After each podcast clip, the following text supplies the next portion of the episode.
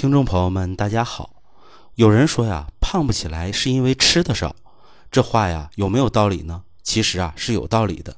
吃的少呢，肌肉啊得不到足够的营养支持，所以呢饱满不起来。但是呢，也有不少瘦人呢吃的很多，可就是啊不长肉，这又是为什么呢？其实啊，这很大一部分原因呢是源于啊阴血亏虚。那血虚的人呢，体内多多少少啊都有点火气，而血呢又属阴，阴虚了火就旺，所以呢这个火呀指的是虚火，不是实火，是因为啊阴不制阳，阳热之气聚集在一起化热化火了。那么血虚的瘦人呢，主要有两大特点，一个呢是胃口很好，吃的很香，有时候呢明明才刚吃完，很快呀又饿了。别人一天呢三顿饭，他一天呢能吃七八顿。那为什么他会吃七八顿呢？这是啊，因为胃里有虚火，食物消化起来啊就很快。这就好比啊，炉灶里的火很旺的时候，不管你丢什么东西进去，都能够很快的消融掉。那吃进去的营养物质没有被很好的吸收利用，所以呢，自然就胖不起来。再一个呀，这种人呢，性子往往很急，遇事啊都火急火燎的。那么这一类瘦人呢，想要增肥，就得呀滋阴降火。只要这股火气掉没了，内耗减少了，身体呢自然呢就能一天一天的饱满起来。那么对于此类问题啊，清代医家景东阳创立了一张方子。那方药呢就是如下：当归十五克，生地十五克，川穹七点五克，白芍九克，白术七点五克。人参七点五克，砂仁三克。这张方子啊，是以四物汤作为打底的基础。四物汤呢，也是啊一首名方，而且呢是一首大大的名方。之前呢，孙老师也有提起过，因为啊有着非常好的补血活血的作用，自古以来啊便极受女性的一个欢迎。那么四物汤呢，主要啊由四味药组成，每一味药材呢单独拎出来，似乎啊都普通的不能再普通了。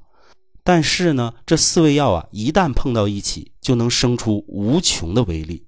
那这四味药材啊，分别是当归、生地、川穹和白芍。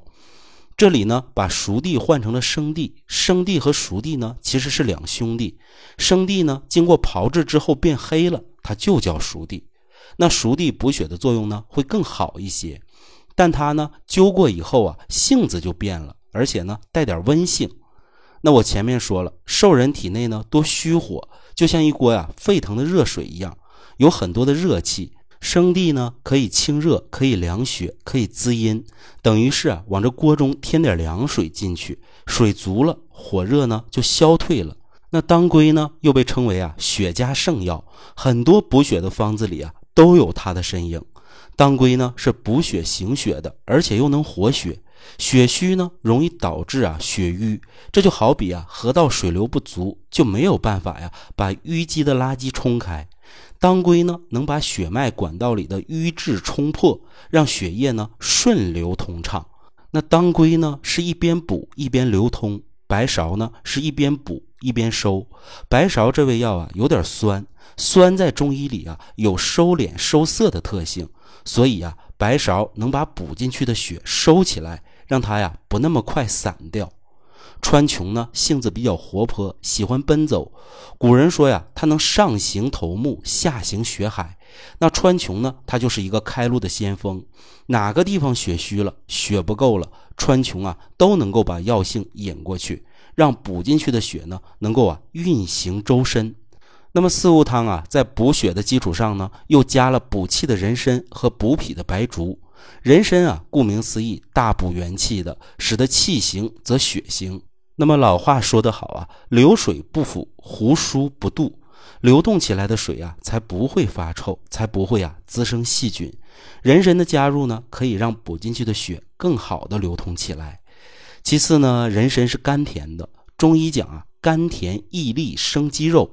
这些嚼起来甜甜的东西啊，都能够啊让肌肉长出来，让体虚的人呢得到补充。虚不受补的呢，可以呀用党参来代替。那么下面呢，再说一下白术。白术啊味香，颜色发黄，这些外在的相啊，都是中土之象，都属于啊土气的特征，所以呢，用白术啊来补脾土。那么脾胃呢是气血生化之源，脾胃好啊才能长出好的气血，所以啊补血还要从源头补起。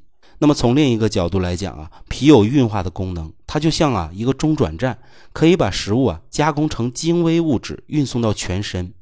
脾虚了，脾不运化了，一个啊是容易生湿生痰，体内呢会多痰湿，人呢就容易虚胖。再一个呢，吃下肚子的食物啊不能转化为气血滋养身体，等于是啊穿肠而过了，人呢又怎么能胖得起来呢？可见呢，太胖或者太瘦都是脾。出了问题，不管是胖人减肥还是瘦人增肥，最根本的都是要补脾。那我们最后呢，再用点砂仁砂仁的作用呢，叫行气化滞。行气呢，是让补进去的气啊，各司其职，不会像乱麻一样纠缠在一起。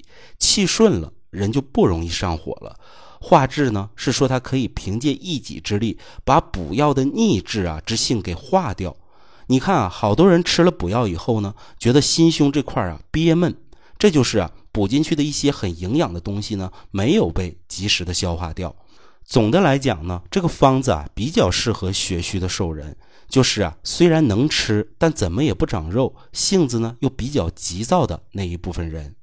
那么好的，今天的知识点呢，就和大家分享到这里。如果您有任何问题，可以随时在评论区留言，孙老师啊会第一时间给您回复。下期节目我们再接着聊。